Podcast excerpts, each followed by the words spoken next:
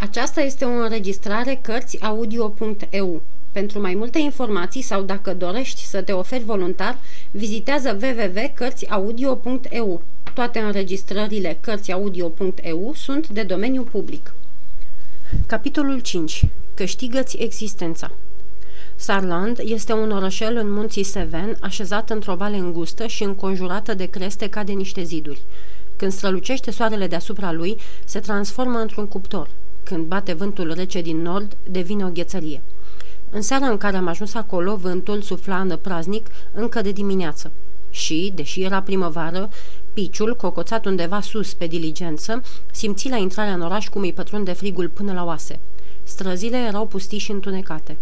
În piață, câteva persoane așteptau trăsura, plimbându-se în lung și în lat în fața biroului slab luminat. După ce am coborât cu greu din diligență, am fost condus imediat la colegiu. Mă grăbeam să-mi iau în primire slujba. Colegiul nu era departe de piață. După ce m-a purtat pe două-trei străzi mari și liniștite, omul care îmi ducea bagajele s-a oprit în fața unei clădiri mari care părea părăsită de ani de zile. Aici e, a spus el ridicând ciocanul cel mare de la poartă. Ciocanul căzu greoi, greoi. Poarta se deschise de una singură. Am intrat. Am așteptat o clipă sub portal în umbră. Omul mi-a lăsat bagajele jos, l-am plătit și a plecat imediat. În spatele lui marea poartă se închise greoi, greoi. Nu trecu mult timp și lângă mine își făcu apariția un portar somnoros cu un felinar mare în mână. Bag seamă că ești unul nou, îmi zise el pe jumătate adormit. Credea că sunt vreun elev. Nu sunt elev. Eu am venit aici ca pedagog. Condumă la director. Portarul păru foarte surprins. Își ridică puțin șapca și mă pofti să aștept un moment în camera lui. Domnul director era plecat pentru un sfert de oră cu copiii la biserică. Urma să fiu condus la el de îndată ce rugăciunea de seară avea să se termine. În cameră tocmai se încheia masa.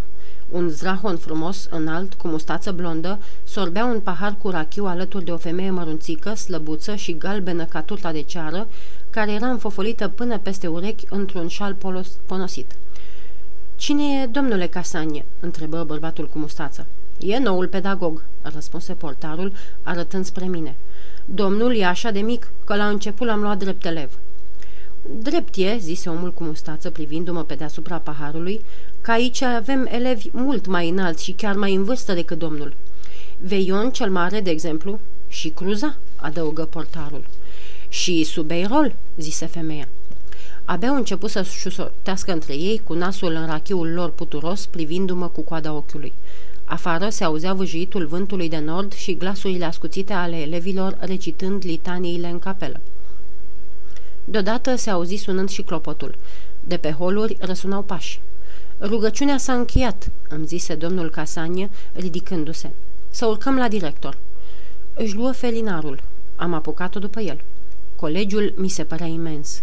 Holuri foarte lungi, portaluri mari, scări late cu balustrade din fier forjat, toate foarte vechi, înnegrite și afumate. Am aflat de la portar că înainte de 89, acolo fusese școala de marină, care număra cam 100 de elevi, toți din familii bogate. Când termină să-mi dezvălui aceste prețioase informații, ajunserăm în fața cabinetului directorului. Domnul Casanie împinse ușor o ușă dublă, capitonată, și ciocăni de două ori în toc. O voce răspunse. Intră. Am intrat. Era un birou foarte mare cu tapet verde. Drept în spate, la o masă lungă, directorul scria la lumina slabă a unei lămpi, al cărei abajur era lăsat. Domnule director, spuse portarul împingându-mă înaintea lui, iată-l pe noul pedagog care a venit în locul domnului Serier. Bine, răspunse directorul fără să se deranjeze mai mult. Portarul se înclină și ieși. Eu rămăsei în picioare, în mijlocul încăperii, răsucindu-mi pălăria între degete. Când își sprăvi lucrul, directorul se întoarse către mine și reuși să-i examinez nestingerit fața lividă și uscată, luminată de doi ochi reci, fără culoare. El, la rândul său, ca să mă vadă mai bine, ridică abajurul lămpii și își puse ochelarii pe nas. Dar ești un copil!" strigă el sărind din fotoliu. Ce să fac eu cu un copil?" În momentul acela, piciul se înspăimântă. Parcă se și vedea în stradă fără nicio para. De-abia a avut puterea de a bâlbâi două-trei cuvinte, de a-i înmâna directorului scrisoarea de recomandare care îi era adresată. Directorul luă scrisoarea, o citi, o reciti, o împături, apoi o despături și o citi încă o dată, după care sfârși prin a-mi spune că numai datorită recomandării deosebite din partea rectorului și cinstei familiei mele era de acord să mă accepte la el, în ciuda faptului că tinerețea mea îl îngrijora. După aceea a început să-mi țină discursuri lungi despre seriozitatea noilor mele îndatoriri, dar eu nu-l mai ascultam. Pentru mine, important era să nu fiu respins. Eram nebun de fericire. Aș fi vrut ca domnul director să fie avut o mie de mâini ca să îi le sărut pe toate. Un zgomot înfiorător de fiare îmi întrerupse visarea. M-am întors brusc și am zărit în fața mea un individ înalt, cu favoriții roșcați, care tocmai intrase pe ușă fără să-l audă nimeni. Era supraveghetorul general. Cu capul aplecat pe umăr, ca Ece Omo, mă privea cu cel mai dulce zâmbet, agitând pe degetul arătător o legătură de chei de toate mărimile. După zâmbet, părea a fi un om bun, dar zângănitul cheilor, zang, zang, zang, îmi dădea fiori. Domnule Vio, spuse directorul, acesta este pedagogul care ne-a sosit în locul domnului Serier. Domnul Vio se înclină și mi-aruncă cel mai dulce zâmbet cu putință. Cheile însă zângăneau într-un fel ironic și răutăcios, de parcă ar fi spus Micuțul ăsta să-l înlocuiască pe domnul Serier. Ei, haide, haide! Directorul înțelegea la fel de bine ca și mine ce spuneau cheile acelea și adăugă oftând. Știu că pierderea domnului Serier este un lucru aproape ireparabil. În acel moment cheile începură să geamă, dar sunt convins că dacă domnul Vio va avea bunăvoința să-l ia pe noul pedagog sub protecția lui specială și să-i insufle prețioasele lui idei despre învățătură, ordinea și disciplina acestei școli nu vor avea mult de suferit ca urmare a plecării domnului Serier. La fel de dulce și zâmbitor, domnul Vio mă asigură de bunăvoința lui și îmi spuse că mă ajută bucuros cu sfaturile necesare. Dar cheile, ele nu erau deloc binevoitoare. Trebuia să le fi auzit cum se agitau și scrâșneau frenetic. Dacă miști în front, caragiosule, e vai de tine. Domnule Eiset, încheie directorul, poți să te retragi. În seara asta va trebui să dormi la hotel. Mâine la 8 dimineața să fii aici. Hai, du-te! și, cu un gest demn, îmi făcusem să plec. Domnul Vio, mai zâmbitor și mai dulce ca oricând, mă însoți până la ușă. Dar, înainte să plece, îmi strecură în mână un caiet. Acesta este regulamentul școlii, îmi spuse. Citește-l și gândește-te. Apoi îmi deschise ușa și o trase după mine învârtindu-și cheile. Zang, zang, zang. Domnii aceștia uitaseră să-mi lumineze calea. Am rătăcit o clipă pe coridoarele mari și întunecate, pipăind pereții pentru a-mi regăsi drumul. Din loc în loc, lumina lunii pătrundea printre zăbrelele vreunei ferestre înalte și îmi permitea să mă mai orientez. Deodată, în bezna galeriilor, străluci un punct luminos venindu-mi în întâmpinare. Am mai făcut vreo câțiva pași. Lumina deveni mai intensă, se apropie, trecu pe lângă mine, se îndepărtă și dispăru. A fost ca o vedenie – dar, deși n-a ținut decât o clipă, am putut să o rețin în cele mai mici detalii. Imaginați-vă două femei, nu, două umbre, una bătrână, zbârcită, ofilită, încovoiată, cu niște ochelari foarte mari, care îi acopereau jumătate din față. Cealaltă, tânără, zveltă, puțin cam slăbuță, ca toate fantomele, dar având, ceea ce nălucile nu au de obicei, doi ochi negri foarte mari și atât de negri, atât de negri. Bătrâna ținea în mână o lampă mică de aramă. Ochii negri ei nu duceau nimic. Cele două umbre au trecut foarte aproape de mine, cu repeziciune, tăcute, fără să mă vadă și dispăruseră de mult. Dar eu am rămas mai departe în picioare, în același loc, îngrozit și fermecat în același timp. Mi-am reluat drumul pe bușbuite, însă inima îmi bătea foarte tare și, dinaintea mea, în umbră, o vedeam în continuare pe vrăjitoarea aceea înfricoșătoare cu ochelari, mergând alături de cei doi ochi negri. Trebuia totuși să-mi găsesc un loc în care să dorm peste noapte. Nu era o treabă ușoară. Din fericire, omul cu mustață pe care l-am găsit fumându-și pipa în fața încăperii portarului se oferi numai decât să mă ajute și îmi propuse să mă ducă la un hotel mic, bun și deloc scump, unde voi fi servit ca un prinț.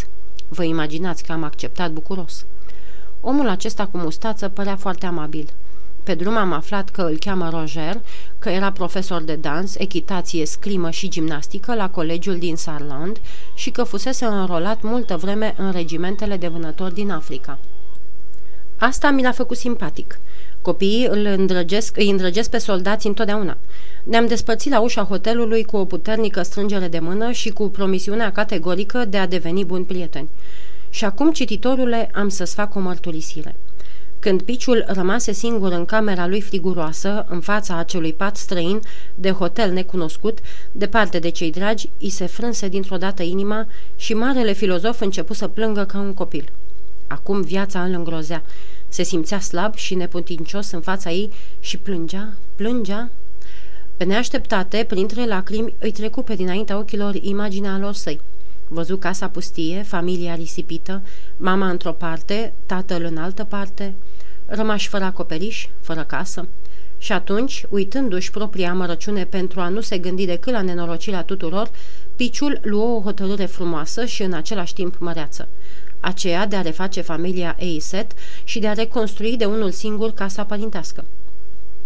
Apoi, mândru de a-și fi găsit acest scop nobil în viață, își șterse lacrimile nedemne de un bărbat, de un reconstructor al căminului părintesc și, fără să mai piardă nicio clipă, începu să citească regulamentul domnului Vio pentru a lua cunoștință de noile lui îndatoriri. Regulamentul, recopiat cu dragoste chiar de mâna domnului Vio, autorul lui, era un adevărat tratat împărțit metodic în trei părți. 1. Îndatoririle pedagogului față de superiorii lui. 2. Îndatoririle pedagogului față de colegii lui. 3. Îndatoririle pedagogului față de elevii lui. Toate cazurile fusese avute în vedere, de la geamul spart până la mâinile care se ridică în același timp în clasă. Toate detaliile din viața pedagogilor erau consemnate, de la cifra salariilor până la jumătatea de litru de vin care le era permisă de drept la fiecare masă. Regulamentul se încheia cu o frumoasă concluzie retorică, un discurs referitor la utilitatea regulamentului însuși. Dar, în ciuda respectului pentru lucrarea domnului Vio, Piciul n-a avut puterea să-l ducă până la capăt și, chiar la partea cea mai frumoasă a discursului, a adormit. În noaptea aceea nu prea m-am odihnit. Mii de visuri fantastice mi-au tulburat somnul. Uneori aveam impresia că aud zornăind înfiorătoarele chei ale domnului Vio, zang, zang, zang, sau că vrăjitoarea cu ochelari se așeza la căpătăiul meu și mă trezea brusc. Alteori vedeam ochii negri, oh, cât de negri, venind la picioarele patului meu și privindu-mă cu o ciudată încăpățânare. A doua zi, la ora 8, m-am dus la colegiu. Domnul Vio stătea în picioare, la ușă, cu legătura de chei în mână, supraveghind intrarea externilor. M-a întâmpinat cu zâmbetul lui cel mai dulce. Așteaptă pe coridor," îmi spuse, după ce or să intre elevii, o să te prezint colegilor tăi." Am așteptat pe coridor, plibându-mă în lung și în lat și salutându-i cu plecăciune pe domnii profesori, care intrau în grabă, răsuflând din greu. Unul singur dintre acești domni îmi răspunse la salut. Era un preot, profesor de filozofie, un ciudat, cum mi-a spus domnul Vio. L-am îndrăgit din prima clipă pe acest om ciudat. Clopotul sună. Clasele se umplură. Patru-cinci tineri între 25 și 30 de ani, prost îmbrăcați, cu figuri obișnuite, își făcură apariția țopăind, dar se opriră încremeniți la vederea domnului Vio. Domnilor, li se adresă supraveghetorul general arătând spre mine, acesta este domnul Eiset, noul dumneavoastră coleg. Spunând asta, făcu o lungă plecăciune și se retrase, continuând să zâmbească, continuând să-și țină capul lăsat pe un număr și continuând să zornăie cheile acelea îngrozitoare. Eu și colegii mei ne-am privit o clipă fără să ne spunem nimic. Cel mai înalt și mai gras dintre ei mi se adresă primul. Era domnul Serier, faimosul Serier, cel pe care urma să-l înlocuiesc. Zău așa!" strigă el pe un ton voios. Văd că pedagogii se tot schimbă, dar nu seamănă între ei." Era o aluzie la diferența zdrobitoare de statură dintre noi. S-a râs mult, foarte mult din cauza asta și eu am fost cel din tâi care a izbucnit în hohote, dar vă asigur că în momentul acela piciul și-ar fi vândut bucuros sufletul diavolului ca să aibă măcar câțiva centimetri în plus. Nu contează, adăugă grăsanul serier luându-mă de mână. Chiar dacă nu avem aceeași înălțime, putem să bem câteva sticle împreună. Hai cu noi, colega! Fac cinste cu un punci de adio la cafeneaua Barbet. Vreau să vii și tu. O să ne cunoaștem mai bine ciornind un pahar. Fără să-mi lase timp să-i răspund, mă luă de braț și mă trase afară. Cafeneaua Barbet, unde m-au dus noi mei colegi, se afla în piața armelor. Acolo veneau des subofițerii de la garnizoană și, ceea ce te surprindea chiar de la intrare, era mulțimea de chipie și centuri atârnate în cuiere. În ziua aceea, plecarea lui Serier, punciul lui de adio, îi atrăsese pe toți clienții obișnuiți ai localului, cu mic cu mare. Subofițerii pe care mi-a prezentat Serier la sosire m-au întâmpinat cu multă prietenie. Dar, la drept vorbind, sosirea piciului n-a stârnit mare vâlvă și am fost repede dat uitării într-un colț al sălii unde mă refugiasem timid. În timp ce paharele se umpleau, grăsanul serier veni și se așeză lângă mine. Își scosese haina de pe el și ținea între dinți o pipă lungă de lut pe care, cu litere de porțelan, era scris numele lui. La cafeneaua Barbet, toți pedagogii aveau o pipă ca asta. Ei bine, colega," îmi zise grăsanul serier, după cum vezi, mai sunt și momente plăcute în meseria asta. De fapt, ai picat bine venind pentru început la Sarland. Mai întâi că absintul din cafeneaua Barbet este nemaipomenit și pe urmă, fiindcă acolo, în prăvălia aia, nu o să duci rău. Prăvălia era colegiul. O să te ocupi de învățătura celor mici, niște puști pe care îi mânde la spate cu nuiaua.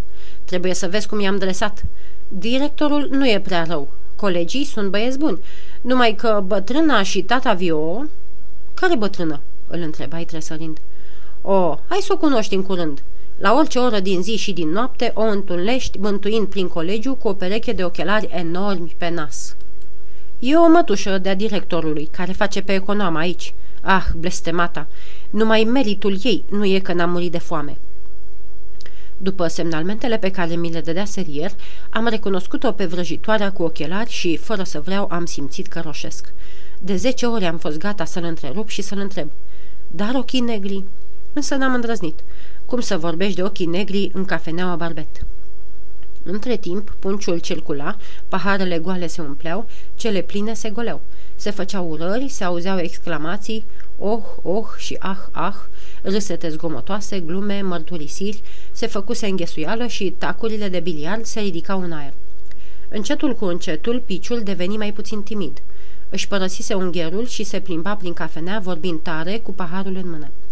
Din clipa aceea, subofițerii deveniseră prietenii lui. Îi povesti unuia dintre ei, cu nerușinare, cum că se trăgea dintr-o familie bogată și că, din cauza unor nebunii de tinerețe, fusese izgonit din casa părintească. Pentru a avea din ce trăi, se făcuse pedagog, dar că nu se gândea să rămână la colegiu pentru mult timp. Vă dați seama, cu o familie așa de bogată? Ah, dacă l-ar fi auzit atunci cei din Lyon!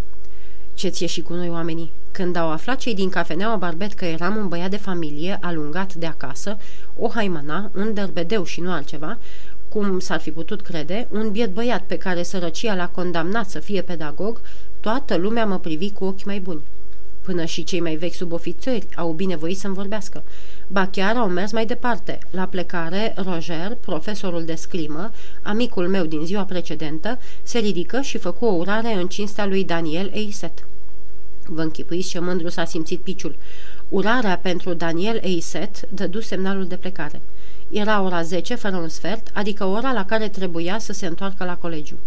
Omul cu cheile ne aștepta la poartă. Domnule Serier, îi spuse el rotunjorului meu coleg, care nu se mai ținea prea bine pe picioare din cauza punciului de adio, o să-ți conduci pentru ultima oară elevii la clasă. După ce au intrat, domnul director împreună cu mine o să venim să-l instalăm pe noul pedagog.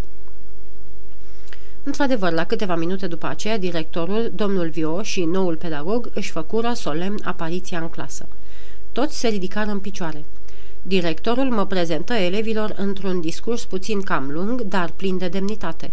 Apoi se retrase însoțit de domnul serier cel gras, pe care punciul îl amețea din ce în ce mai tare. Domnul Vio rămase ultimul. El nu ținu nicio cuvântare, dar cheile, zang, zang, zang, vorbeau în locul lui atât de îngrozitor, zang, zang, zang, atât de amenințător, încât toate capetele se ascunseseră sub pupitre. Nici noul pedagog nu se simțea prea în apele lui. De îndată ce teribilele chei se îndepărtară, o mulțime de chipuri viclene își făcură apariția de sub pupitre. Toate vârfurile tocurilor se îndreptară spre buze, toți ochișorii aceia strălucitori, zefremitori, speriați, se fixară asupra mea, în timp ce un murmur prelung trecea din bancă în bancă. Puțin emoționat, am urcat încet treptele catedrei. Am încercat să le arunc o privire dură și apoi, îngroșându-mi glasul, am strigat între două bătăi scurte și puternice în masă. La treabă, domnilor, la treabă! Astfel și-a început piciul prima lecție.